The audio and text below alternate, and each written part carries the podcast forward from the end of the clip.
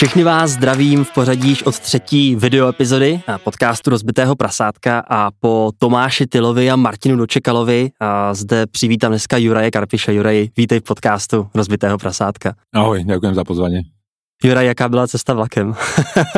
Jsi říkal, že ta cesta z východu na západ vždycky stojí za to. Strašně bohaté, že tam, kde já bývam a sem to trvá takmer 7 hodin, čiže to je tak jako celodenné sedenie, ale v tomto prípade to dopadlo nad očakávania, keďže súkromný prepravca dodržal všetky časové zadania a nemeškali jsme, čiže fajn. Já jsem koukal, ty jsi na Instagram a samozřejmě postoval nějaký články, něco, co jsi asi ve vlaku pracoval. Co jsi ve vlaku četl, co tě dneska zaujalo, co zaujalo tvoji pozornost?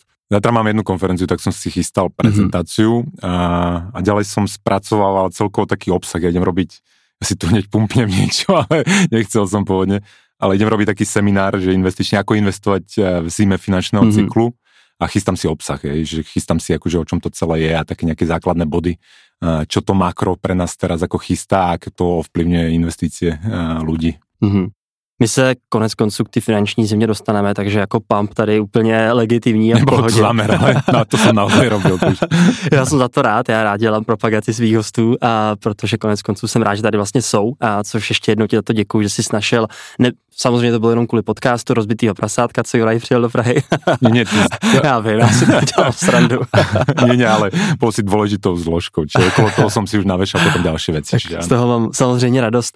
Juraj, když se podívám na tvůj profil, na tvůj Twitter, tak na mě vyskočí, že ty se nazýváš koneckonců i na LinkedInu a empirickým paraxelogem. Paraxelogem, jo. OK, ani to nedokážu vyslovit správně.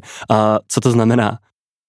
No, je trošku zámer, že ľudia nevedí, čo to znamená, tak som sa na to spýtajú, je to lepšie, ako keď si tam dá človek, ja neviem, ekonom alebo analytik.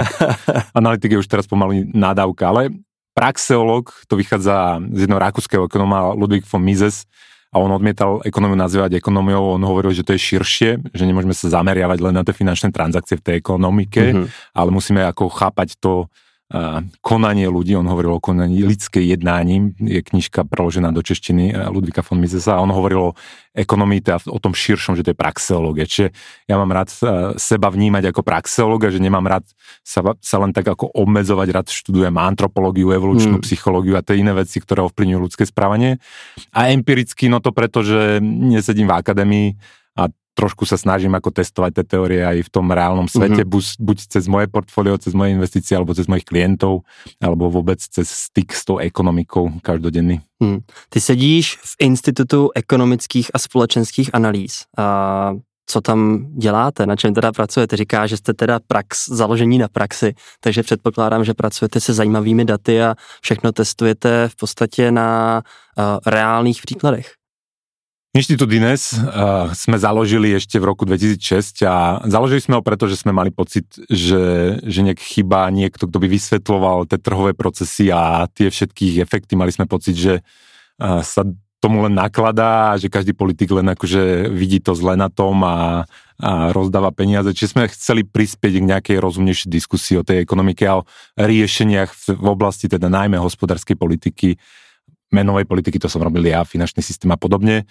Čiže ten inštitút robí hlavne vzdelávanie na jednej strane a na druhej strane ako advokáciu prácu robíme s politikmi. Čiže to je taká akože ďalšia stránka tej mojej práce. Tam akože tiež skúmam tie procesy, ale tam skoro akože tam ten prekryv s tým politickým svetom, kde nie vždy akože sú tie ekonomické záležitosti najdôležitejšie teda pri hľadaní tých riešení. Ona ta ekonomie konec konců vlastně není exaktní věda, takže ať se dopracujete k čemukoliv, tak častokrát vždycky bude nějaká opozice, která bude prostě říkat, tak to není a musí se to interpretovat jinak. Máš něco, na co jsi třeba opravdu jako pyšnej, čeho jste třeba nějaký výzkum, nějaký projekt, na kterým jste pracovali a který třeba potom byl zakomponovaný i třeba politicky do toho systému? Najpyšnejší som na veci, ktoré sa nestali vďaka našej práci, lebo akože to naša práca a pomohla zastaviť niektoré rôzne podivné nápady. Či asi takto by som to zhrnul, že tie veci, ktoré nevidíme na Slovensku, že sa stali.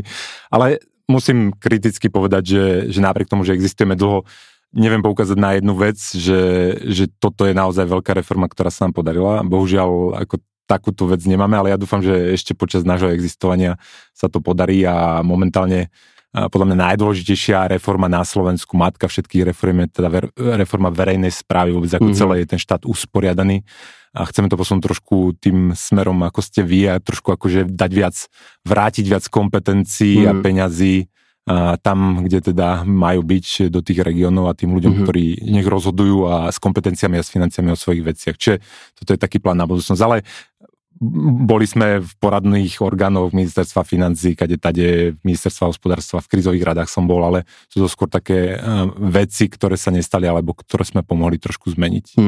Konec konců i v Čechách je vlastně institut Nerv, která tady by taky měl substituovat nějakou takovou roli a takovou poradenskou. Dominik Stroukal, přesně tak. Já jsem si, když jsem studoval tvůj profil, jsem si říkal vlastně, Juraj s Dominikem má určitě spoustu společných překryvů, tak to bylo zajímavý. Konec konců Dominik už se taky v podcastu Rozbitého prasátku objevil, tak na to mrkněte. Juraj, ty vlastně píšeš knížky, já tady dokonce jednu mám, a přišlo mi to zajímavý, protože vlastně tady mám Jurajovo nejzlatější knížku Jak na zlato, což mi přijde vtipný, protože tady ještě stojí nejrůžovější knížka o investování a to je Průvodce pro pasivní investování, takže zkombinování dvou věcí, samozřejmě potom tvůj bestseller Zlé peníze, ke kterému se taky ještě dostaneme. Hodně sportuješ, což samozřejmě mě hodně imponuje a taky rád sportuju a možná se k tomu ještě dostanu, protože tam takovou zajímavou paralelu u jedné otázky. Ale ty jsi zmínil před chvilkou, když jsi tady mluvil o Inesu měny. A já mám takovou první takovou polarizační otázku hned na začátku. Skoro bych řekl za 1 000 000 korun nebo za 1 000 000 eur. Určitě víš, na co tím narážím. Já jsem si říkal, že bych chtěl využít možnosti, že mluvím s opravdovým ekonomem, ačkoliv ty se nazýváš, zkusím to znova, empirický paraxelog. Praxeolog. A tak zase jsem to zkomolil. A to na stupnici 1 až 10, jak seš spokojený s tím, že Slovensko dneska používá euro, kdy 10 je prostě jsem nadšenej, tyjo, eurohujer, jak se tomu říká, a 1 je takový, jako nejradši bych se přestěhoval do Čech a platil korunou. To je už poměrně dlhá otázka, na kterou odpovědám. Zkrátená odpověď je čert jak diabol. Ja som patril medzi kritikou eura, teda predtým, než sme vstúpili do eurozóny, lebo ja som vnímal to naše vstúpenie, naše Slovenska vstúpenie do eurozóny ako taký rýchly krok a ono to bola taká odmena pre tie reformné vlády za to, čo spravili a že budeme prví z tej družiny stredoeurópskych krajín. Konečne porazíme Čechov, keď sme to dostali, tak im to dáme cez tú menu a budeme mať to euro. Potom prišla finančná kríza v roku 2009 a vtedy bolo obdobie, kedy som na chvíľku, poviem to hnusne, držal hubu, lebo keď je človek, takto keď je krajina vo veľkej menovej únii, tak tie negatívne javy ako krízové javy, finančný systém, keď akože kolabuje, tak majú tendenciu sa menej prejaviť napríklad na ich peniazoch. Čím menšie peniaze, napríklad tá česká koruna, tak tým volatilnejšie peniaze, to znamená, že tie negatívne veci, keď sú celosvetové, tak sa na ne viac prejavia.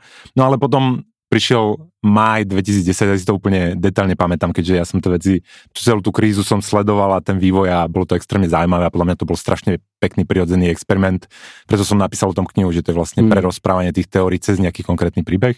No ale v máji 2010 Jean Trichet, vtedajší centrálny bankár Európskej centrálnej banky, sa rozhodol, že poruší také tabu a začal nakupovať dlhopisy jednotlivých členských krajín. To znamená, že podporil Taliansko monetizáciu jeho dlhu, poslali do Talianska za odmenu, mali vyhodiť Berlusconiho, jeho prezývali knieža. Knieža muselo odstúpiť, potom tam mali technokratickú vládu, ale viac menej tá centrálna banka zmenila svoje nastavenie. Predtým to bolo nastavené podľa Bundesbanky, podľa nemeckej centrálnej banky. No a vtedy som vnímal, že v tom 2010 sa porušilo to tabu, ale vtedy to ide viac menej dole kopcom. Čiže zase nie som príliš nadšený s tým, že máme teda euro, lebo vidím, že Európska centrálna banka stále má túto fiškálnu funkciu. My to voláme fiškálna funkcia, to znamená, že podporuješ ako keby nejaké konkrétne vlády, ktoré majú problém. Na konci dňa, keď sa ale pozrieme na vývoj v Čechách a na Slovensku, tak je to dosť podobné, že tá mena nezohrala až tak kľúčovú úlohu s výnimkami. Jedna výnimka je, že vy ste si vlastne zaviedli euro na 3 roky, vy ste naviazali českú korunu na euro. Čiže de facto vy ste mali euro, monetárnu politiku Európskej centrálnej banky, akurát to prekladali tuto vaši lokálni centrálni bankári, to je jedna vec. Preto ste mali podľa mňa podobnú bublinu v nehnuteľnostiach, alebo máte ešte podobnú, ako sme mali my, to úverovanie, lacné hypotéky, všetko. Na druhej strane teraz, keď prišla veľká inflácia, tak vy ste boli rýchlejší, alebo vaši centrálni bankári boli prví z neskorých, by som to tak povedal. Hej, že aj oni meškali, ale naozaj, keď sa pozriem na ten vyspelý svet, tak to boli jedni z prvých, ktorí zareagovali a podľa mňa správne. Neviem, či úplne dostatočne a či je to vyriešené, ale určite rýchlejšie než Christine Lagarde, ktorá ešte minulý rok rozprávala o tom, akože ona nemôže tlačiť ropu a plyn, že sa jej to vôbec netýka a potom sa zbadala a už začala niečo robiť. No a vlastně teďka máme takovou zajímavou situaci, že vlastně bez ohledu na tu měnu inflace v Čechách je kolem 15%, na Slovensku ostatně taky. V různých zemích Evropské unie je to potom i o něco níž. Průměr eurozóny je tuším 7% momentálně, ve Spojených státech dokonce 5%, což jsou data, které jsem vysosal z webu Trading Economics, odkaz najdete. Potvrdujem. Tak, Juraj potvrzuje, tak jsem rád, že jsem tady nesplet nějaký fakta. Jak je vlastně teda možný, že i přesto, že teda ty centrální banky reagují jinak, jinou rychlostí a samozřejmě jiným nastavováním těch úroků, že teda najednou v Čechách je prakticky totožná situace jako na Slovensku? Ono to souvisí s tím ekonomickým rastom a s tým stavom tej ekonomiky, že my sme stále ako keby dobiehame v úvodzovkách vyspelé krajiny, to znamená tie krajiny, ktoré ako staré členské krajiny Európskej únie, čiže tu sa viac investuje, ľudia viac potrebujú v niektorých zložkách, čiže má to tendenciu ako keby viac nafúkovať tie niektoré ceny, ktoré sú zohľadnené v tých spotrebných košoch. Mm-hmm. Čiže to je podobný osud tej ekonomiky tej krajiny, že podobné nastavenie tiež máte akože veľkých producentov automotív a neviem čo. Na druhej strane, ale tá monetárna politika má aj vplyv, lebo to pekne vidno na tom, že vy ste boli na vyššej inflácii, ale dnes by som povedal, že Slovensko má o niečo horší inflačný problém ako vy práve, pretože tá naša centrálna banka začala reagovať neskôr. My sme tak zle na tom, ako tie pobaltské krajiny, že tie mali ešte vyššie tie čísla, ale my sme na tom podobne zle. Čiže napriek tomu, že je to podobné, tak si myslím, že dá sa robiť viac. A ono je to tragédia, akože tá naša cvalajúca inflácia najmä z hľadiska toho, že sa to dotýka najmä tých chudobných. Akože u nás sa to tak volá, že pracujúca chudoba. Existujú takí aktivisti, ktorí obhajujú práva pracujúcej chudoby, ale oni si nevšímajú tú monetárnu politiku a to je chyba, lebo to, čo sa stalo, viac menej najviac boli tých ľudí, čo žijú čisto zo mzdy. Lebo ono to vždy tak je, že tá centrálna banka, jediný spôsob, akým centrálna banka vie stimulovať, je, že oklame pracujúcich, tí si neskôr vypýtajú zvýšenie platov, z toho majú trošku ziskov firmy, ale tie reálne príjmy klesnú a zároveň tí ľudia nemajú, nečítali tvoju knihu, nemajú tie úspory a nemajú tie peniaze v tých aktívach, ktoré tiež akože profitovali z tej inflácie. Čiže oni majú tie náklady tej inflácie vysoké a nemajú tie zisky a práve preto je to akože dosť nešťastná politika, najmä na Slovensku, pričom slovenské domácnosti sú stále relatívne chudobné ako v porovnaní ešte aj s Grécmi, so Španielmi a s Němcami určite.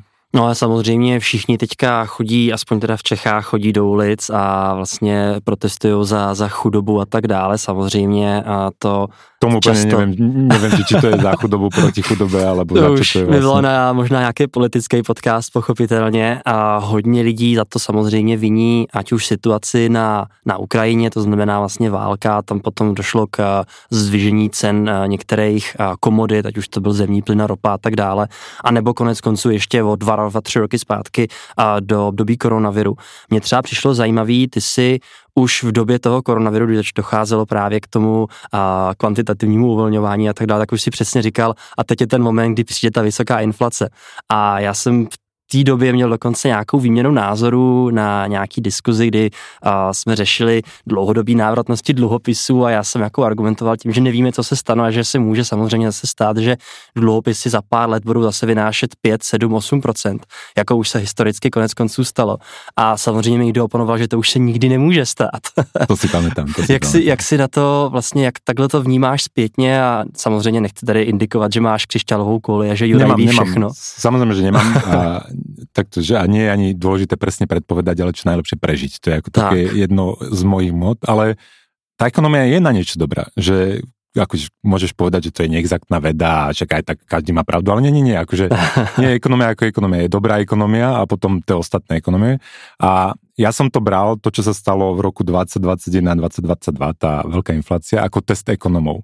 Že to naozaj oddelilo zrna od pliev, lebo to bolo tak zrejme, že to malo vychádzať rôznym ekonomickým školám bez ohľadu na to, že či sme vpravo, vľavo, neviem čo. Ja som asi najbližší mám k tej rakúskej ekonomii, ale tá veľká inflácia mala výsť monetaristom, novým monetaristom, novým Keynesianom a aj vyšlo, keď si nájdeš akože niektorých pár ľudí, čo to hovorilo a nájdeš ich z rôznych. Olivier Blanchard, akože to je človek, ktorý má asi tak ďaleko odo mňa na tej škále, ako sa len dá. On obhajuje 4% inflačný cieľ, čiže on je vyslovene inflacionista, keď som ho tak nazval. A on varoval pred vysokou infláciou, lebo ešte aj v jeho modeli mu to vychádzalo. Čo sa ale stalo, bolo, že tých ekonomov a tie centrálne banky učičíkala to, čo sa dialo po finančnej kríze. Že oni tlačili peniaze v odzovkách, kupovali tie štátne dlhopisy a nič sa nedialo, nič sa nedialo. A preto ja som si z nich robil srandu, lebo Hayek kedysi ešte v 76.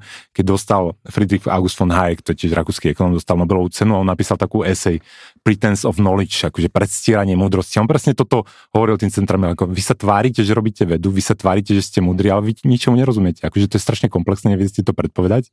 A z tohto som si robil srandu, lebo keď si pozrieš predikcie v marci 2021 z amerického Fedu, z ECBčky, z MBSky, to je naša centrálna banka, tak všetky hovorili niekde o inflácii od okolo 2%.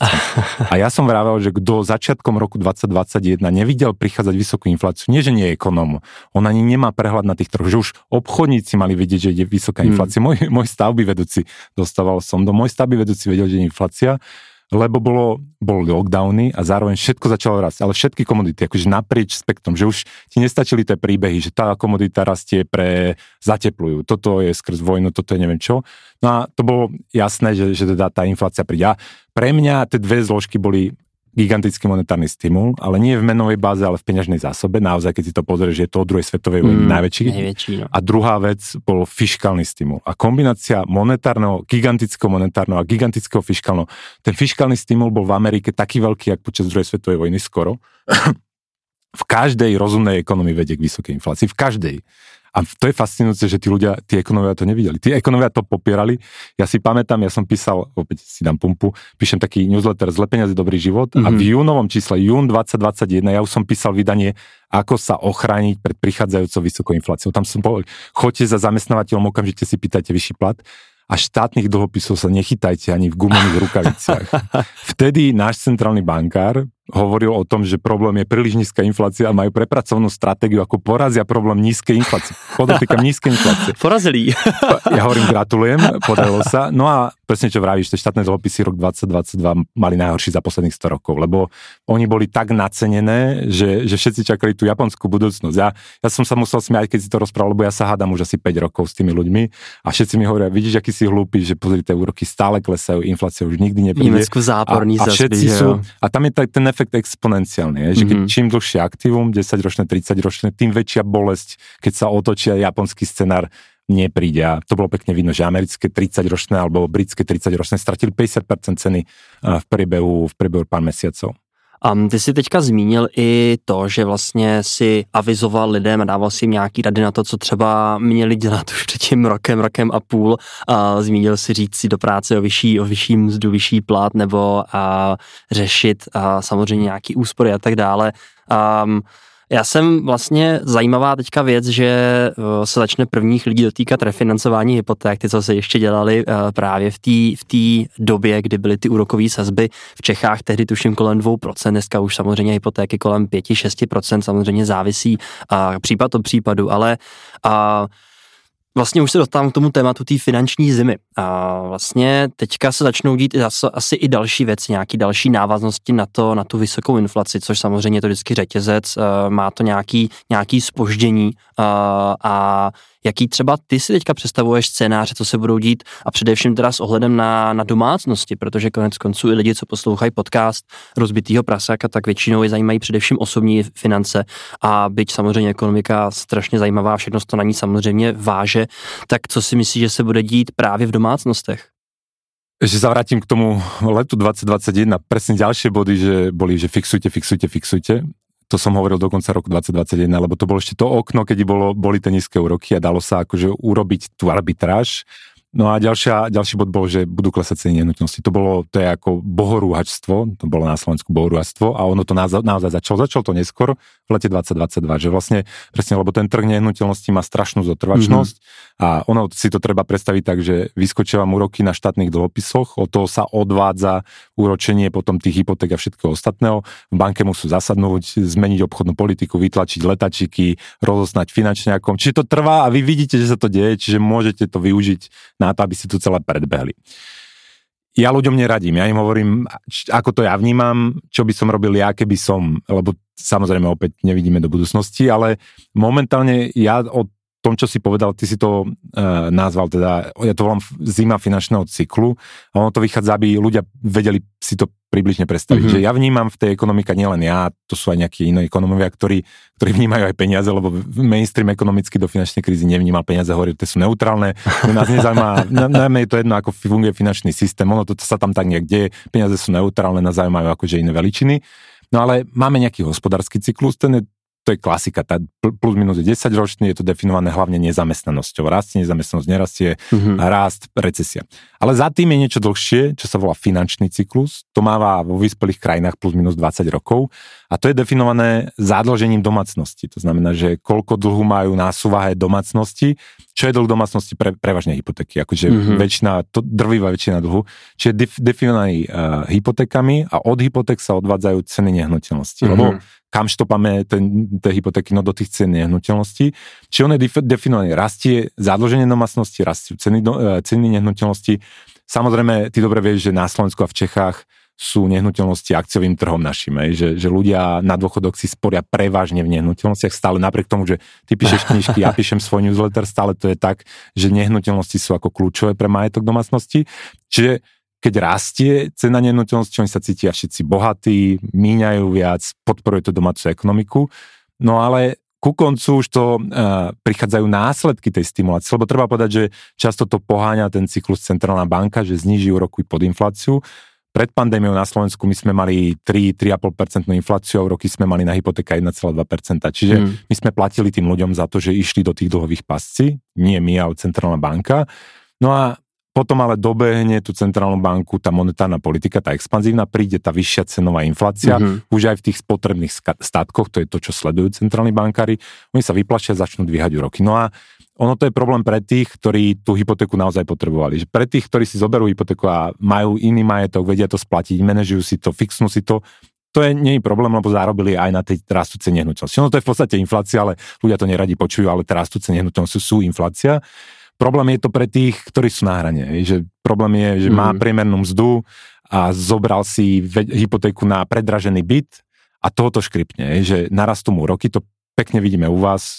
Vy ste boli prví, preto som hovoril, pozerajme sa do Českej republiky, to sú hypoteční pokusní králičci nasi. Lebo rovnaký osud, a ja som vedel, že to ide, a čiže keď ti narastie úrok z 1%, ako sa u nás stalo za jeden rok na 4% na tých hypotékach, tak ty zrazu namiesto na splátke platíš namiesto 300-500 eur, že o 200, že takmer na dvojnásobok. A niektoré domácnosti to už cítia, to ich tlačí ako do toho, že musia si povedať úspory.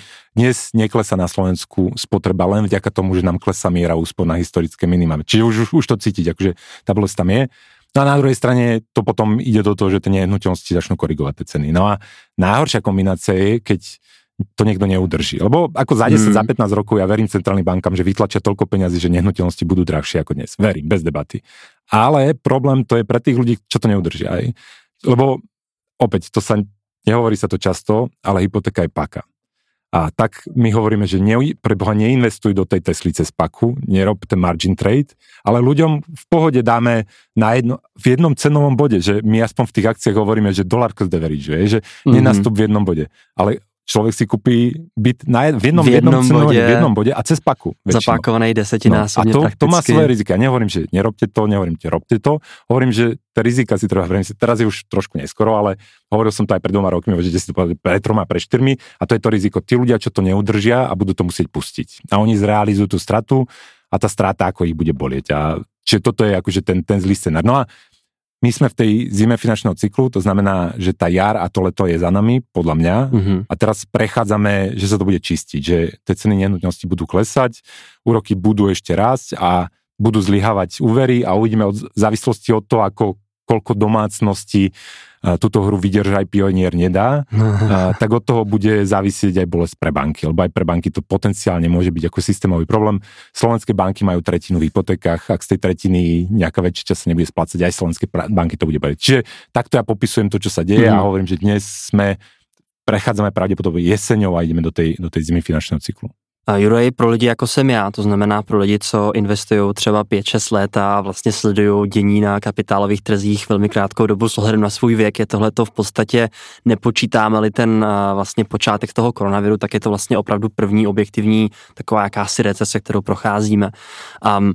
Našel bys nějaký spojitosti s tou finanční krizí v roce 2008-2009, která právě s ohledem na to, co se děje na tom nemovitostním trhu, bývá často spojována právě s tím aktuálním děním?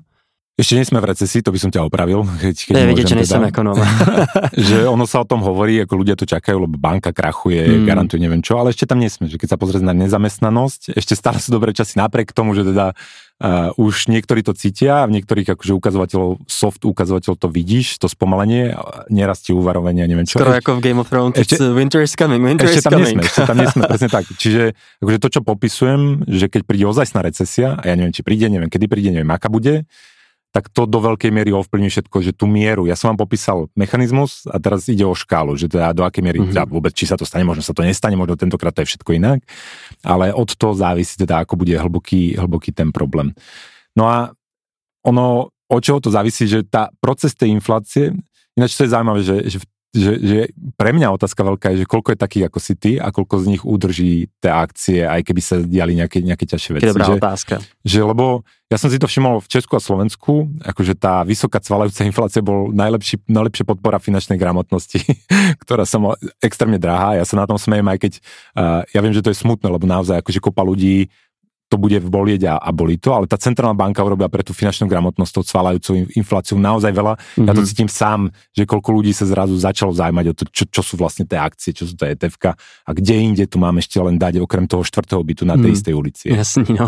No a čiže toto, a takých ľudí veľa a títo ľudia, niektorí z nich akože zažijú zlé veci. A niektorí už zažili, samozrejme, keď sa pozrieš na ARK Capital alebo na všetky tie teky, ktoré akože neprodukujú cashflow, tam to boli jatka, akože to už je 70-80% dole v niektorých tých. Keď si pozrieš tie najpopulárnejšie stoky, ktoré v tých hračkárskych brokerov ako Robinhood a tak, tak to už tá poprava bola. Zaujímavé bude, ale keď bude celý trh klesať. Že to S&Pčko je ešte tak akože kempuje po tým all time high, drží to tam tých 15 veľkých firiem to drží akože relatívne vysoko. Ja neviem, či to pôjde hore, neviem, či teraz nepredpovedám. Jasný.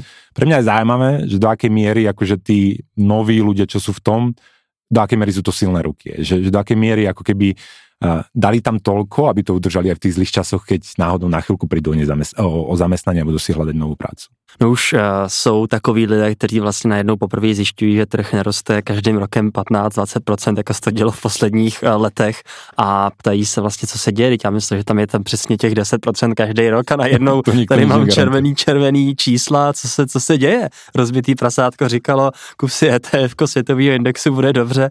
No a samozřejmě to bude ještě zajímavá jízda. A mám ještě takovou otázku, jestli to, co se teď děje, jestli to je jakýsi, možná to je až přehnaný tvrzení, ale jestli to třeba je nějaká krize kapitalismu z tvýho pohledu. Nie. Není. Ja už som to v tej knižke, čo si spomínal, ja som po tej veľkej finančnej kríze napísal knižku Zlé peniaze, ono je to preložené, dokonca už to vyšlo aj v češtine Špatné peníze, lebo vy mladšia generácia niekedy už keď poviem nehnuteľnosti, tak nie každý si to... Nemovitosti, neby vás to zajímalo. Ja to dám do prekladu pod epizodu. takže tak v češtine. Ale ja už tam mám kapitolu presne, ktorá je o tomto, že nie je to kríza kapitalizmus, lebo ja centrálnu banku nepovažujem za kapitalistickú inštitúciu. Sú to politikmi dosadení úradníci a ekonomia... Jsi to nazval sociální pojišťovnou bankéřů. Sociálna pojišťovňa bankárov. Niekedy tomu nadávam, že to je centrálna plánovacia komisia. Ale v podstate ide o to, že oni sa snažia stanovovať centrálne nejakú cenu. A tá cena to je úrok. A úrok je vlastne cena, ktorá alokuje spotrebu dnes a spotrebu v budúcnosti. Že oni sa snažia nejakou centrálne stanovenou cenou naprávať procesy sporenia, investovania a spotreby a to nejde. A čiže ja tam akože chápem, že to je vplyv tohto, že ten cyklus z veľkej časti, tie extrémy toho cyklu, nehovorím, že by neboli žiadne cykly, ale tie extrémy dávam za vinu práve tej centrálnej banky. A centrálna banka z definície štátna organizácia, centrálna banka nie je kapitalistická inštitúcia. Mm-hmm. Čiže naopak, ja si pamätám po tej poslednej finančnej kríze, ja som chodil do diskusí rôznych, neviem, čo som sa tam hádaval A ja som sa hádával s lavičiarmi, že oni chceli zachraňovať tých bankárov, lebo bude koniec sveta a neviem čo, že ako keby ja som bol na druhej strane tej barikady a ja som obhajoval kapitalizmus, ale tú druhú stránku mince toho kapitalizmu, lebo že kapitalizmus bez bankrotu to je ako náboženstvo bez pekla, že ty potrebuješ akože tie korekčné mechanizmy, ten feedback, spätnú väzbu toho systému, že ti pozanikajú tie inštitúcie, ktoré robia vylomeniny a vzniknú iné, že to neznamená, že nebudeme mať banky. A ja si doteraz pamätám, Goldman Sachs, najmudrejší, najchytrejší riaditelia Zemegule, v 2008 išli takto akože s klobúkom za centrálnou bankou do Fedu a povedali, zregulujte nás. A prečo chceli zregulovať? Lebo aby si mohli zobrať likviditu z centrálnej banky, lebo centrálna banka poskytovala likviditu. A potom v roku 2009, rok neskôr, mal Goldman Sachs najväčšie zisky v histórii firmy a ešte aj upratovačka dostala 400 000 odmeny. Čiže akože môžeme samostatný podcast na to spraviť, ale nie ako v skratke by som to nenazval akože krízou kapitalizmu. Prasátka investují pasivně. Nejpasivnější ze všech pasivních způsobů je bezesporu investování pomocí české investiční robo-advisor platformy Portu. Portu odvede veškerou těžkou práci za vás. Vy jen pošlete peníze na účet a Portu za vás prostředky investuje do nejlepších investičních produktů na světě, do ETF fondů. Na základě dotazníku vám Portu sestaví optimální portfolio, které za vás pak samozřejmě spravuje a vy se tak nemusíte vůbec o nic starat. Jednodušeji už to nejde. Rozbité prasátko vám společně s Portu připravilo malý dáreček do začátku. Nyní si můžete investiční platformu vyzkoušet na 3 měsíce zdarma. A to otevřete-li si účet přes odkaz sportu.cz/rozbité prasátko. Jako vždy však nezapomínejte, že minulé výnosy kapitálových trhů nejsou zárukou výnosů budoucích. Investice na kapitálových trzích nejsou bez rizika a proto nepodceňujte vzdělání v problematice. A teď zpět k epizodě. Juraj, když občas přece jenom člověk pozoruje, co se děje a nedávno krachovaly i banky nějaké v Americe, ve Švýcarsku a tak dále, teď si třeba jenom přečte nadpis tvý knížky Zlé peníze, čeká nás katastrofa, samozřejmě to je trošku přitažený za vlasy a tak dále, ale co by si třeba doporučil právě lidem, zase to stáhnu na lidi, jako jsem já, to znamená lidi, kteří začínají s budování nějakého bohatství a kteří by rádi na celý ten finanční systém hleděli optimisticky, nechci říct nějak jako s růžovými brýlemi, ale alespoň optimisticky. A co by si nám doporučil, jak bych se v tom systému vlastně naučili žít? Ja som presne bojoval trošku s tým negativistickým brandingom, čiže po tej knižke... A práve ja chci říct, že ty nejseš, ja som taky říkal, že to bude negativní. Kdo ma pozná, tak vie, že ja som optimista. Tak. Akože na strednodobom a dlhodobom horizonte som optimista a preto môj newsletter sa už nevolá len Zlé peniaze, ale Zlé peniaze dobrý život. Že je tam tá aj druhá časť, lebo to je strašne dôležité, že my keď... Ja som napísal tú knižku, popísal som problém, ale to neznamená, že rumázgam a myslím na to, aké máme zlé peniaze. Nie, akože viem, čo to je, viem, čo mám od toho očakávať. A moja úloha je teraz ľuďom pomáhať, akože predchádzať tým nástrahám tých zlých peňazí a popri tom si žiť nejaký normálny život. A normálny život, ja tu mám také skratky, že to sa volá, že finančná hygiena, presne, že urobiť tie veci, aby mi tie zlé peniaze neprivodili dizentériu, že akože urobiť tie také základné opatrenia, aby som sa poistil voči tým katastrofám tých zlých peňazí, ktorých není veľa, akože to nie je komplikované. A zvyšok si užijem ten svoj život, robím to, čo viem, mám rodinu, venujem sa koničkom, neviem, čiže nemusím riešiť to, že sú pokazené alebo nefungujúce peniaze, lebo akože ten big picture je taký, že my sa máme dobré, že my sa máme najlepšie, ako sme sa mali v histórii, aby som s mojím otcom nemenil život. Keď sa vám predstavím, že aký život žil môj otec, tak tak akože tu vôbec nemáme čo hundrať. A už vôbec nehovorím o tom, že teda keby sme boli o 1000 kilometrov na východ, alebo 500, alebo koľko to je teda od vás, od nás je to pár 100 kilometrov, tak neviem, či sa vôbec sťažujem na nejakú monetárnu politiku alebo niečo. Takže treba mať perspektívu.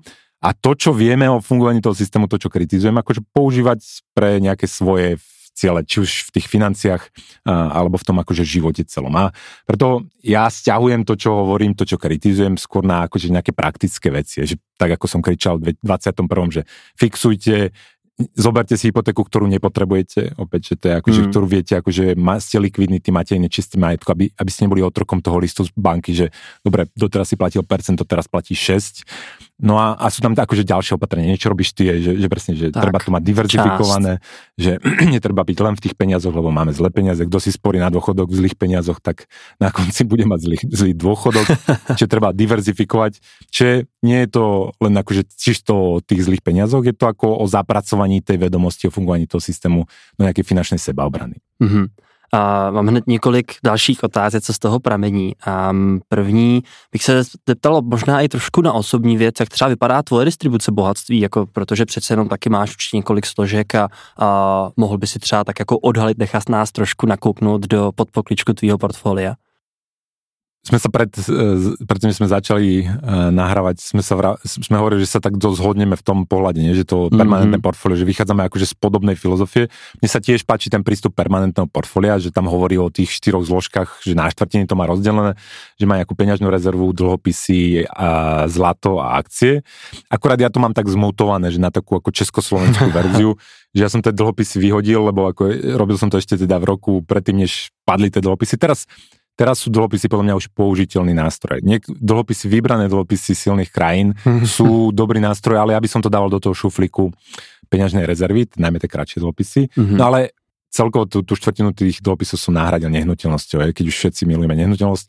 Viem, že veľa ľudí hovorí len o portfóliu, že hovorí, že nehnuteľnosť to nie je aktívum, to je záväzok. Nie, je to aktívum. Akože napriek tomu, čo píše Kiyosaki, je to aktívum. Akurát spotrebovávame výnos toho aktíva. Že keď v tom bývate, to znamená, nemáte finančný výnos, máte akože spotrebovate službu toho aktíva. Čiže moja verzia toho sú štvrtiny a to je pre mňa akože severka, že to je nejaký akože ideálny plyn, tam to smeruje a nie vždy sa nachádzam akože v takom rozpoložení. Teraz som neklamný znak toho, že teda nehnuteľnosti boli na vrchole, že som dostával dom, že ja, čo som býval stále v nájmoch, tak som konečne postavil dom. Ale napríklad, keď akože máte dom, tak vám to posúva tie kochliky. Ale snažím sa to dať na tie štvrtiny, ale dnes nie som na štvrtinách, dnes mám o niečo viac nehnuteľností, mám viac peňazí, mám viac zlata. A mám menej akcií, čiže som podvážený ako keby v tých akciách. Mám aj krypto a to pchám ale ja do tých peňazí. A to je asi na inú diskusiu, ale akože to dávam skôr do tej peňažnej zložky. Konec konců permanentní portfolio, už jsem tady jednu knížku vytahoval, není to teda zlatá cihlička, možná by bylo radši, kdyby mi Juraj přines zlatou cihličku, ale místo toho tady mám jeho knížku, příště bude zlatá cihlička. A ty jsi tam to permanentní portfolio rozebíral. Shodou okolností já jsem ho měl v knížce taky jako velmi zajímavý portfolio, který právě těží z trošku jiný alokace, než je takový to klasický narvi to všechno do nějakého S&P 500 a prostě nech to bejt. Je to samozřejmě už trošku jiný koncept, jiný jako je to určený pro jiný lidi, má to prostě jiný parametry a tak dále. A to je konec konců, aspoň z mýho hlediska na tom investování to jako to nejzajímavější, že vlastně nevede jedna cesta, ne každý vlastně má jednu preferenci a těch způsobů, jak to poskládat, ať už přesně skrz nemovitosti, skrz zlato a skrz další nástroje. Konec konců já třeba považuji i jako lidský kapitál za obrovsky důležitý v celém tom jako koláči těch investic za strašně důležitý, takže se to zkrátka dá co stavit jinak. A když už jsme se dostali k tomu zlatu, když jsme se bavili, jak já jsem ti říkal, že bych se tě zeptal rád na několik otázek ohledně zlata. O čem je ta knížka? Jak na zlato vlastně? Kromě toho teda, že zjistíme, jak na něj. Ja som sa s ňou strašne ponával. V pláne som mal najprv napísať takú celú knižku, že takú matku, že ako prežiť zlé peniaze, ktorá má všetky tie zložky, o ktorých sme sa tu bavili, že sú tam nehnuteľnosti, akcie, krypto, peniaze, dlhopisy, všetko. Mám to rozpísané, už to bude hotové. Ale tým, že prišla tá pandémia a videl som tú bombu v tej monetárnej politike, tak som si povedal, že akože netreba váhať a našťastie to vyšlo začiatkom roku 2021, čiže ešte som to tak akorát stihol. Cieľom tej knižky je nastaviť realistické očakávania od nástroja, ktorý sa vo zlato. Všimnite si, že nehovorím, že to je investícia. Zlato nie je investícia. Zlato nemá, vy neviete naceniť zlato, že či je drahé, lacné, neviem čo, lebo má skôr charakteristiky peňazí. To znamená, že my zlato akceptujeme, pretože veríme, že sa nájde ďalší blbec, ktorý nám za to zaplatí toľko alebo viac. To je presne prečo držíte eura, české koruny, hoci ktoré iné peniaze. Akurát zlato má strašne užitočnú vlastnosť posledných x tisíc rokov je, tá, túto vlastnosť, ktorú zdôrazňujem posledných x 100 rokov je, že že ono sa hýbe proti tým iným zložkám majetku, že najmä proti tým rizikovejším. To, čo má ten výnos, to, čo má ten nájom, dividendu, neviem čo, to sú tie rizikovejšie zložky, lebo to je závislé na vnímaní budúcnosti, vnímaní rizika. No a o čo horšie v týchto oblastiach, o to lepšie zvyčajne v zlate, lebo to zlato je ako nejaký typ bezpečného prístavu. No a ja vravím, že to je poistka proti plitkému riziku, to je to cenové riziko. A niekto si povie, že pre Boha v permanentnom portfóliu 25% zlata sa zbláznil, čo prichádza o 25% dividendy S&P 500 ETF-ka, ktoré vyrieši každý životný problém. No ale treba si uvedomiť, že nevždy je také optimistické vnímanie. Že predstavte si, že prídete o prácu, škripne vás ten úrok na tej hypotéke a máte to portfólio toho S&P 500. A teraz predáte klavír alebo predáte to S&P 500. No a je lepšie, keď nepredáte ten klavír, ale predáte tú zlatú zložku toho portfólia a vykryjete svoj cash flow na to, aby ste nepredali to rizikové aktívum. Že toto je najdôležitejšia úloha tej peňažnej rezervy a potom aj toho zlata, že vykrýva teda to plitké cenové riziko. No a druhá funkcia, prečo teda to zlato by každý mal mať a diskusia by mala byť len o to, že koľko, že aké to percento správne je, je to hlboké riziko. Je to že sa zavre banka, to je to, že sa spraví menová reforma, to je to, že si im to ustrelí akože v tých štátnych dlhoch. Ja v tej knižke popisujem, že každý si povie, že to je absurdné, že také niečo sa tu nemôže stať, lebo my sme vyspelá krajina a ja tam len na slovenskej a českej histórii akože ja som zažil toľko rôznych mien a neviem čo, že to je naozaj hojne v tej histórii, že len za môj život to je, ja neviem čo, 4-krát sa menili peniaze alebo čo a presne na to funguje to zlato, že poisťuje aj to hlboké riziko, to znamená, že preto podnadpis tej knižky je peniaze pre neveriacich, že vy tam nemusíte veriť nejakej konkrétnej vláde, konkrétnej centrálnej banke, konkrétnemu štátu, konkrétnej banke, lebo to zlato funguje viac menej tak samo, že ono tam tá viera netreba. Ale ono by malo tá knižka korigovať dve chyby. Jedna chyba je, že lebo ja som si to všimol, že ľudia akože buď ho neznášajú, alebo ho milujú. Že akože majú taký bipolárny prístup. Väčšina tých, čo majú radi akcie, tak nemá rád zlato. Čo sa zbláznil zlato? To najhoršia investícia. A začne mi tam kresliť akože to totalitárne, ja neviem čo. Druhý zase, ktorí rozumejú tej poistnej funkcii, má všetko v zlate. A ja im hovorím, že kde budeš mať výnos? Že čo zarobil? Lebo zlato to sú tie peniaze. To, keď tam dáš 10, budeš mať 10 za 30 rokov. Čiže mojím cieľom je akože skrotiť tých ako prvých nadšených a trošku povzbudit těch, čo to zaznávají. Mně se v té knižce líbilo. A ty si popisoval rozdíl mezi investicí, peněžním aktivem a penězi. A vlastně na tom byla velmi dobře pochopitelná ta funkce zlata přesně v tom portfoliu a oddělení od těch rizikovějších aktiv a tak dále. A mohl bys nám tady vysvětlit, co to přesně znamená, když se díváme přesně na to spektrum, kde na jedné straně jsou peníze, na druhé investice a pak je tam něco jako peněžní aktivum? To je veľmi zaujímavé, že toto, ja strašne mám rád Warrena Buffetta, ale ešte aj on to pletie. Ale ja mu odpúšťam, lebo je dobrý investor a nemusí byť aj super ekonom, ale jeho otec tomu rozumel. A to si ináč prečítajte, že on bol jeden z ľudí, ktorý bol proti ako opusteniu zlatého štandardu v Amerike. Ale čiže máme dva druhy aktív, ja to rozlišujem. A Warren Buffett často hovorí, že no dobre, radšej než zlato si kúpim pole, akciu, neviem čo. To takže Warren Buffett kupoval Barrick Gold pred rokom ako zlatého ťažiara, čiže som sa smial na tom, že Warren na staré kolena prestal variť bankovému systému. No ale vráťme sa teda, ale ja hovorím, že nie, že máme investície a máme peňažné aktíva. Aký je rozdiel medzi tým? Pri investíciách ja sa vzdám mojej kúpnej schopnosti a poskytnem ju podnikateľov. Väčšinou cestou sekundárneho trhu na tých akciách, že teda niekoho iného vyplatím, kto investoval do tej prvotnej emisie. No a tým, že sa vzdám tej mojej kupnej sily, tak som odmenený za to, že sa vzdám a že nesiem to podnikateľské riziko toho obdobie, ktoré som sa vzdal. A to tá odmena má podobu nájmu, dividendy, neviem čo. Keď je to Amazon, ktorý kumuluje vlastne ten zisky, lebo nevyplácal dividendu, tak je to vlastne to kapitálové zhodnotenie. Ale princíp je rovnaký. Niečoho sa vzdám, je tam riziko, za odmenu mám výnos. Pri zlate ja sa ničoho nevzdávam. To zlato mám v peňaženke, alebo kde ho kto zahrabe, ale potom ho nájde.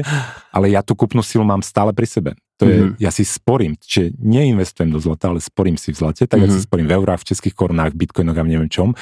Lebo okamžite viem disponovať to mojou kupnú silou. A prečo by som mal za to dostať výnos? Naopak, ja za to platím ušlým výnosom a ušlý výnos je presne definovaný cez tú alternatívnu investíciu, že som to nedal do štátneho dlhopisu, napríklad amerického, že to je považované za bezrizikové aktivum, čiže minimálny ušlivenosť je to. A to sa volá, že ja platím za službu likvidity. A tá služba likvidity, prečo si ľudia kúpujú služby likvidity? Máš peňaženku, prečo tam máš peniaze? Lebo chceš byť pohotový, máš hotovosť na to, aby si bol pohotový. Ty si ochotný vzdať sa výnosu na peniazoch, ktoré máš peňaženke, minimálne vo výške inflácie a plus to dividenda na tom ETF-ku S&P 500, čo je najlepšie na svete. Napriek tomu, ty si ochotný to zaplatiť, lebo ty chceš, keď ideš, si hladný, kúpiš si, keď vidíš príležitosť, kúpiš si, chceš niekomu pomôcť, zaplatíš. Čiže tie peniaze, to sú vlastne opcie. Peniaze my platíme neustále malinký poplatok ušlo od zisku za to, že môžeme byť pohotoví a ono to pokrýva aj tie klasické veci, čo som ti vymenoval, ale pokrýva to aj také veci, akože, že náhodou ten trh naozaj padne, alebo sa predáva distresovaná nejaká nehnuteľnosť.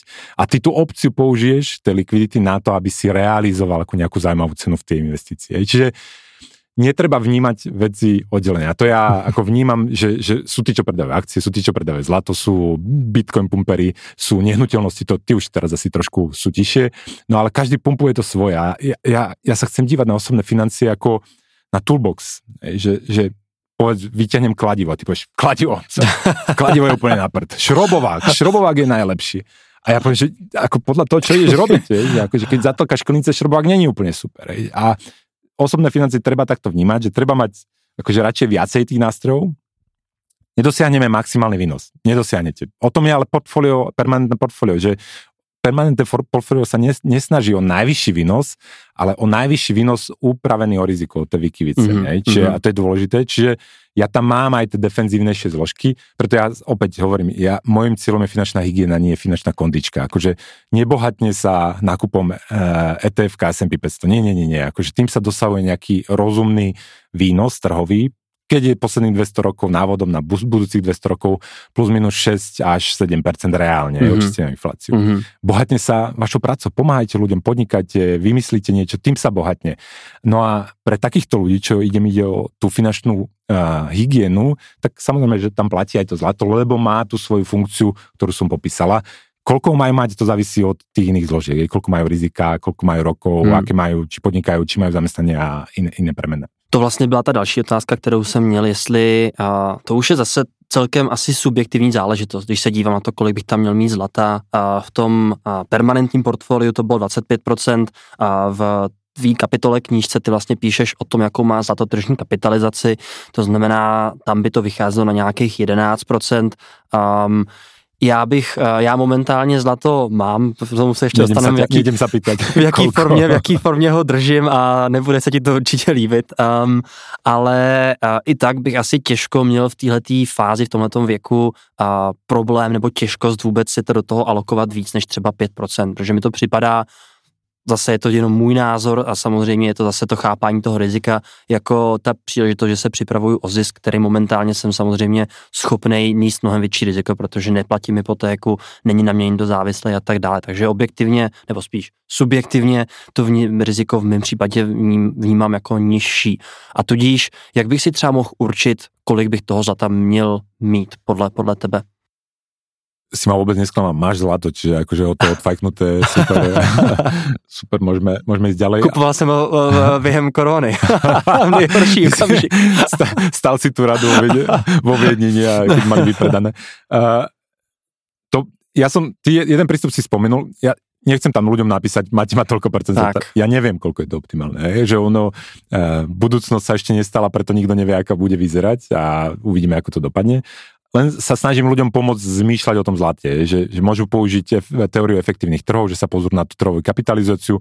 Keď to trh naceňuje tak asi je to racionálne, či bude mať toľko, to vychádzalo tých 11%, koľko držia v rezervách centrálne banky plus minus 10%, koľko im vyšlo, keď vyhľadzovali to plitké riziko, tú cenovú volatilitu, že si dáš akcie a koľko k tomu, k tým akciám by si mal napchať zlata, aby ti vyšiel Sharpe ratio, čo najlepšie, že jedna jednotka výnosu za koľko rizika, tam vyšiel 25%, teda 75 akcie, 25% zlato. Plus to môže vnímať, že aká je pravdepodobnosť toho katastrofického scenáru, že napríklad ten bankový systém európsky nedá tú ďalšiu recesiu, neviem, čo budú zachraňovať, toho pravdepodobnosť je 10%, alebo 5%, alebo 2%, alebo 20% podľa toho. z tohto celého si musíš nejak namiešať toľko, koľko ti sedí. Že podľa mňa najdôležitejšie, ja to hovorím aj klientom, najdôležitejšie je sa rozhodnúť tak, ako to sedí tebe. Lebo ty, keď sa rozhodneš na základe mňa, alebo teba ty niekomu poradíš, tak oni za chvíľku na mňa prestanú myslieť, to sa stáva ľuďom. A potom si vraví, že čo to robím, že mám to nejak veľa, necíti sa dobre, buď to začne predávať, alebo neviem čo. Čiže on to musí sedieť s tým nastavením toho človeka, nie pre rovnakého človeka, teda pre každého človeka rovnaké percento optimálne. V prípade mladých ľudí bez debaty, že o to sa často abstrahuje, lebo ľahšie sa predáva ETF-ko S&P 500 alebo akcia Tesly. Najdôležitejšie pri mladých ľuďoch je nájsť, ako ja tomu hovorím, sveta trojica, že to, čo ťa baví, to, čo je užitočné pre ostatných ľudí a v čom si relatívne dobrý. A túto svetu trojicu nájsť, to keď sa spojí, tak to je zdroj bohatstva. A dobrého života zároveň, aby sme nehovorili o tých zlých peniazoch. No a investovať do tohto je samozrejme mnoho dôležitejšie, ako šúpať to do ďalšej mince. A ono, aj keď si to vypočítate, že keď s nejakým niečím vzdelávaním, neviem čo, podnikami, si zvýšite ten mesačný príjem vzhľadom na ten nový skill, zručnosť, podnikanie o 100 eur alebo o 200 eur a si to kapitalizujete na tých 40 rokov, to nedosiahnete nikde, akože takú akciu nenájdete. Čiže first things first, vždy závisí od toho, s kým sa bavím, v akej životnej situácii, aký je starý, mladý, neviem čo, a tie ostatné zložky a podľa toho to treba nastaviť. Ja len vravím, že aj to zlato tam patrí a každý by si mal akože vyriešiť tú ložu koľko. Já s tím jako souhlasím, byť to teda momentálně úplně neaplikuju skrz své portfolio. Mně se třeba kdysi strašně zalíbilo portfolio Raya Dalia, který tam teda nemá 25, ten má tuším jenom 15 nebo 20%, ale principiálně velmi podobný tomu permanentnímu portfoliu. Já jsem to teda kupoval skrz ETFka, což možná vyhlazuje to, ty jsi to říkal jako plitké riziko, ale ne to hluboké. Jak si můžeme koupit zlato? Existuje veľa spôsobov, ale podľa mňa to úplné jadro, že lebo akože môžeš mať to ETF-ko zlaté a potom máš to plitké riziko, ale prečo, keď už máš to zlaté ETF-ko, prečo nemať aj to, čo funguje aj v tom hlbokom riziku, a to je väčšinou to fyzické investičné zlato. Podľa mňa najjednoduchšie sú tie investičné mince, že je to extrémne likvidné jednouncové investičné mince. My máme, to sa volá Rakúska mincovňa, za hranicami kúsok od Bratislavy. To je štátny podnik, preto má strašne super ceny. A fakt sú akože v svetovom porovnaní jedni z najlacnejších akože investičných mincí. Dajú sa tam kúpiť, že to mi príde ako, a sú obľúbené v Európe, dá sa to rýchlo zbaviť za relatívne nízky akože spread. Čiže to mi príde akože do toho jadra, tej zlatej expozície ako optimálne. No a potom, samozrejme, že keď už máš zlý pocit z toho, máš to veľa, neviem čo, aj keď ľudia majú doma jednu mincu a na ulici majú auto za 35 000 eur a sú nervózni z tej jednej mince. Tomu neúplne rozumiem, ale proti subjektívnym pocitom sa nedá namietať. Čiže keď má niekto už akože ide do toho, za tú hranicu, čo je subjektívne v pohode, že na to musí myslieť, tak ako potom profesionálna úschova sa dá vybaviť, to znamená, že dáte niekomu, platíte nejaký poplatok, dnes už to nie sú percenta, dnes sú to desatiny percent, podobne ako pri správe aktív, pri správe akcií, že niekomu platíte za to, že vám to stráži, a potom ďalšia vrstva je to papierové zlato v odzovkách, napríklad cez to ETF-ko, ktoré nemá žiadne riziko, akože podnikateľské, drží len na komoditu. No a ďalšia úroveň môžete, že môžete to pákovať, že môžete ísť cez zlatých ťažerov, alebo čo, že dostanete ako expozíciu na... Ale to už sú akože sofistikované špekulačné veci, ktoré neodporúčam väčšinou normálnemu človeku, ktorý chce žiť normálny život a nedívať sa na zbytočné grafy. A Juraj, když se člověk poslouchá, vlastně zjišťuje si informace o kryptoměnách, tak taky z Bitcoinu se nejdřív říkalo, že je to vlastně nová měna, a pak se začalo říkat, že to má spíš jako nějaký investiční potenciál, spekulační, pak samozřejmě někteří lidi říkají, že to má spíš větší podobnost se zlatem. Ty se k tomu vlastně stavíš taky poměrně přívětivě, připadá ti to teda asi jako zajímavý zase prostředek, a Bitcoin jako takový, zase budu velmi specifický, protože kryptoměnová komunita by mě jinak hrozně zejtila za to, že bych... Nemají to rádi. Já jsem si to neužil. Jak teda vnímáš, kdybys to měl třeba opravdu přirovnat k tomu peněžnímu aktivu třeba, jak vlastně hledíš na Bitcoin jako takový? Já mám rád, protože já mám rád, keď existuje alternatívy. Ja mám rád konkurenciu a ja Bitcoin vnímam ako konkurenciu tým zlým peniazom, ktorá vznikla spontánne v tom súkromnom sektore a poskytuje mi to alternatívu. Dnes ešte by som nepovedal, že to je peniaze. Pre mňa peniaz je akože vysoká latka. Ani peniaze, ani zlato nie sú peniaze dnes. Že peniaz je pre mňa niečo, čo je všeobecne akceptované. Mm-hmm. Niečo, v čom rozmýšľame. Že keď ja poviem, že počuj, predaj mi knižku a ty mi povieš, že 378 satoshi. A ja musím ťahať ten mobil a začať počítať. Ja neviem, čo to nie sú ešte peniaze. Peniaze sú niečo, v čom cítime, v čom robíme to rozhodnutia. Čo ale Bitcoin už dnes je, že to platobná sieť, že to je platobný systém alternatívny. To znamená niečo užitočné, cez čo ja viem komunikovať ako keby moje dobré skutky z minulosti, moje peniaze, viem posielať cez to moje hodnoty.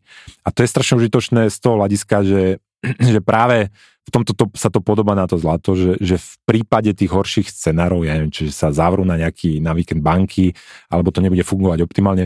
Keď budem v napätí, ako boli vkladatelia banky Silicon Valley Bank cez ten víkend, tak ja viem, že som sucho, lebo mám aj ako zostatok Bitcoina, viem ako zaplatiť za niečo, čo som chcel cez ten víkend platiť.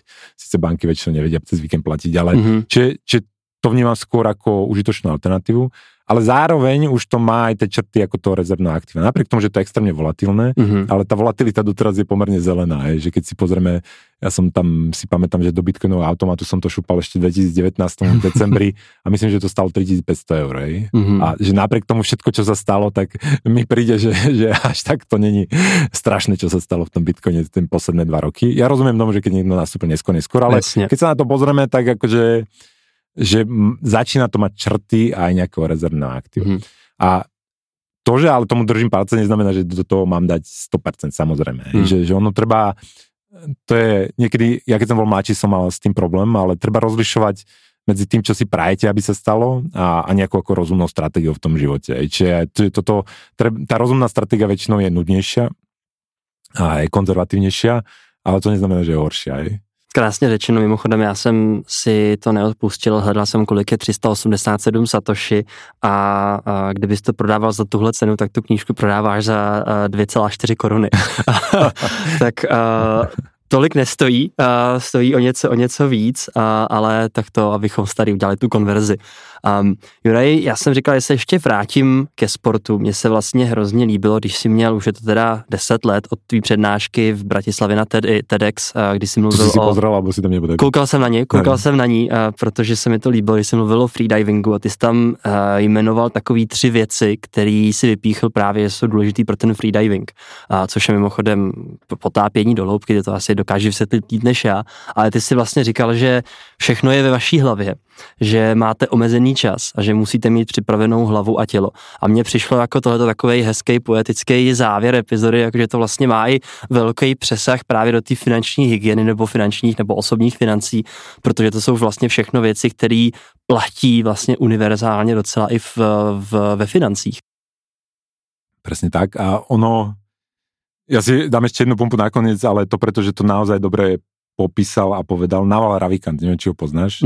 A on spravil taký thread na Twitteri, že how to get rich without being lucky. Že nedávno som dočet knižku, no super. Ten posledný, ináč tú knižku vydávame v češtine, že sme ju tu predali, preložiť do češtiny a vydávame to, tá moja žena vo vydavateľstve Bajkal, teraz to vidia, ale posledný príspevok v tom threade je, že keď zbohatnete, tak zistíte, že vám to aj tak nepomohlo. Ale že keby som vám to povedal bez toho, tak mi neuveríte. Čiže to si presne myslím, že ono to je všetko v hlave, že kto nevie byť spokojný teraz, tak ťažko bude spokojný s miliónom eur, s 10 miliónami eur a s miliardou eur. Čiže akože tie dôležité veci na konci dňa si musíte tú prácu odrobiť a upratať. A tie peniaze akože treba, oni peniaze dobre riešia peňažné problémy, ale na tie ostatné problémy treba tú hlavu a tú inú prácu, no. Já jsem to zrovna dneska řešil s kamarádem na obědě, když jsem mu mluvil nebo říkal o svý takový šabloně, kam si zaznamenávám finance a tak dále. Já kromě těch finančních kolonek tam mám ještě 2 sloupce. Říkám tomu jako index štěstí, index finančního štěstí a index osobního štěstí a vlastně si každý měsíc pak dávám číselný vyjádření toho, jak se cítím. Je to samozřejmě často subjektivní, může to být den ode dne jiný. A hledáš korelaci. No a právě tam žádná není. Takže vlastně ty peníze se nějakým způsobem pohybují. Samozřejmě to není jenom taky přímá úměra, taky jsou horší měsíce, lepší měsíce, ale tím chci říct, že vlastně i to štěstí potom může být dost silně odtržený od té finanční reality. Někdo to povedal, já nevím, kdo, komu som to ukradol, ale že peníze jsou jako sex, že keď ho nemáte, tak nemyslíte na nič jiné, ale keď ho máte, tak můžete normálně žít život. No, tak to je taky hezký přirovnání. A Juraj, protože se dostáváme na konec epizody, já mám takovou specialitku, ptám se každýho hosta, který tady v podcastu mám, říkám tomu horký křeslo, což je série 3 otázek, na který jsem tě i trošku připravil a pojďme na to. První otázka je, jakou radu finanční bys dal svýmu mladšímu já? Ty si urobil chybu, že si mi poslal ty otázky, lebo mne sa to začalo vetviť. Keby si mi čisto dal takto asociatívne, tak neviem, čo by som trepoval, ale na túto prvú otázku asi žiadnu. Že Pama, som spokojný s tým, ako to dopadlo a nechcem, aby som to menil. Čiže by som mu neporadil. By som mu povedal, že dobre to dopadne. Všechno bude v pohodě. Aby robil to, čo... Hlavne klid a všechno dobře dopadne. Že robil to, čo robil, akurát si to viac užíval. No a tak zkusme spíš, co třeba za nejhorší finanční rozhodnutí se udělal. Tam ma napadlo viacero vecí, ale akože z tých finančných, akože z investičných a neviem čo, asi najviac ma vytrstali tí ťažiari, ktorých som tu spomínal, že oni vedia štedro odmeniť, ale aj dobre vytrestať, že tam sú akože brutálne pohyby, čiže na to si sa asi pýtal, ale podľa mňa úplne najhoršiu akože z hľadiska, keby sme to nacenili, takže to som mal 18, som si spravil vodičák, my sme nemali auto doma a som si povedal, že nemáme auto, ja si kúpim auto a kúpil som si Škodovku, 100, na ktorej som najazdil asi takých 70 kilometrov, tým sa úplne akože rozložila a ešte mi ju chceli ukradnúť, ale ju nevedeli na štart, tak ju museli otlačiť. No ale tých 15 000 slovenských korún vtedy v roku 96, keby sme z toho, že by sme to investovali do indexu S&P 500, tak by sme boli všetci bohatí. Čiže toto bolo podľa mňa asi najhoršie. Lebo aj z hľadiska pomeru k net worthu, tak asi ma to... No, to byl asi drahý kilometr, tyjo, když to spočítáš, vydělíš 70. A odtedy mám akože taký rezervovaný postoj k tým autám, že... A proto si jel do Prahy vlakem.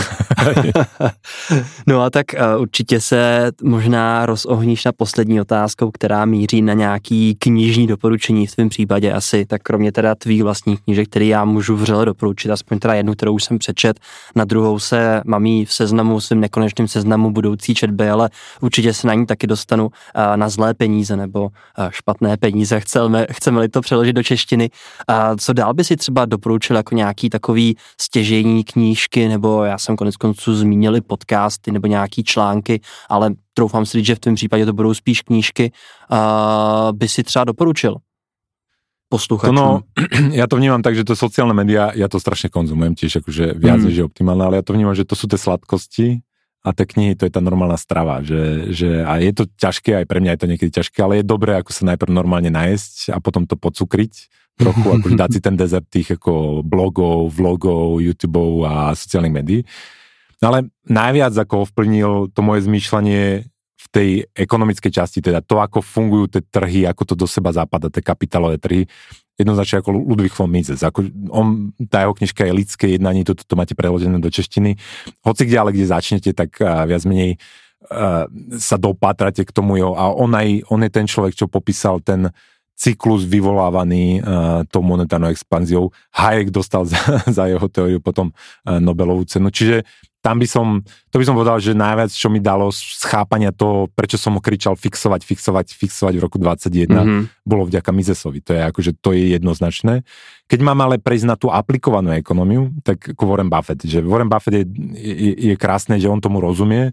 A nielen tomu rozumie, ale vie o tom aj pekne písať. A tie jeho listy shareholderom určite odporúčam. To je jedno, vykašlite sa na to, že to je neaktuálne. Čítajte dozadu a naučite sa z tých listov, napriek tomu, že vás to nemusí zaujímať tie podniky, ale z toho, ako on rozprával, tak sa naučite, ako zmyšľa. To je už zmyšľanie podľa mňa dosť užitočné na chápanie toho, ako funguje vôbec ako podnikanie, kde je tá hodnota, ako vnímať to účtovníctvo. No a poslednú knižku dám ešte raz pumpu tej mojej žene, lebo to vydala, ona má vydavateľstvo a my sme vydali knižka Almanach Navala Ravikanta. Naval Ravikant je ako venture kapitalista, ale tweetoval a niekto zobral tie jeho múdrosti a tie rozhovory a spísal to do jednej knižky. Podľa mňa je to veľmi podarené, že je to na jednom mieste, je to krátke a A ja píšem newsletter Zlé peniaze, dobrý život, a on presne napísal, že polka je o peniazoch, ale nie, že zlé peniaze, ale ako zarobiť, akože ako to urvať. A tá druhá polka, dobrý život, a on to je, že ako byť šťastný. Ja tam popisujem akože také tú hlavu, že to nastavenie je tu vďačnosť a neviem čo. Čiže toto by som odporúčil, že to je podľa mňa akože taký pekný sumár a ja to lepšie to nenapíšem, ako to on napísal. Vřele doporučujem, jak říkám, já jsem dočet asi vlastně před tím, než jsem se pustil do tvý zlatý knížky, tak jsem dočet právě tuhletu, ten almanach a zatím taky spousta myšlenek se mnou velmi, velmi rezonovala. Jurej, díky moc. A ještě se zeptám na poslední otázku, kde se o tobě lidi dozví víc. Už si zmiňoval vlastně svůj newsletter. Všetko nájdu na stránke www.jurajkarpiš.com a tam máme knižky, aj ten seminár, čo robím, newsletter. Ale keď sa subscribenete na ten newsletter, má akože platenú a zadarmo časť, tak v tej zadarmo časti tam píšem, že čo sa deje, kde čo a ako uvidia. Čiže to je asi najlepšie tam. Když začnou lidi sledovat tě na Instagramu, tak uvidí, jak lyžuješ a jak jezdíš na kole a tak dále. Potom mi rozčulení ľudia píšu, že ty nerobíš, že kde jsi zase na kopci. No, trošku si taky inspiroval, možná si budu teďka ještě někam projít, jo, protože... To jsme se bavili předtím, ale podle mě to treba robiť. Že to je ten kapitál jako ľudský, že na to, aby som ja fungoval, tak musím reinvestovať, akože musím tam tie odpisy dávať. A to sú moje odpisy. Že akože keď tie odpisy nebudem robiť, tak ako môžem fungovať tak 5 rokov a potom koniec. Čiže ja pracujem na dlhodobej udržatelnosti tohto a to k tomu patří, čiže investujem. Já ti, Juraj, přeju strašně moc štěstí i do budoucna. Užij si konferenci v Praze a ještě jednou ti děkuji, že jsi přišel do podcastu. Ďakujem za pozvání a zdaru všetkým. A pro vás ostatní, pokud vás cokoliv zajímalo, nějaký odkaz na knížku nebo na zdroje, který jsme v epizodě zmiňovali, tak je najdete pod epizodou, ať už posloucháte na Spotify nebo Apple Podcast, nebo konec konců koukáte na YouTube. Jakýkoliv otázky pište na e-mail info@rozbiteprasátka.cz nebo konec konců i na sociální sítí, kdy jsem aktivní na Twitteru a Instagramu, konec konců LinkedInu. A pokud se vám podcast líbí, určitě, zase to řeknu, subscribněte, protože na to nejsem moc zvyklej, a nebo o tom řekněte svým přátelům. A co dodat? Díky moc za poslech, díky moc za sledování a naslyšenou a naviděnou u další epizody podcastu Rozbitého prasátka. Tak ahoj. Majte se.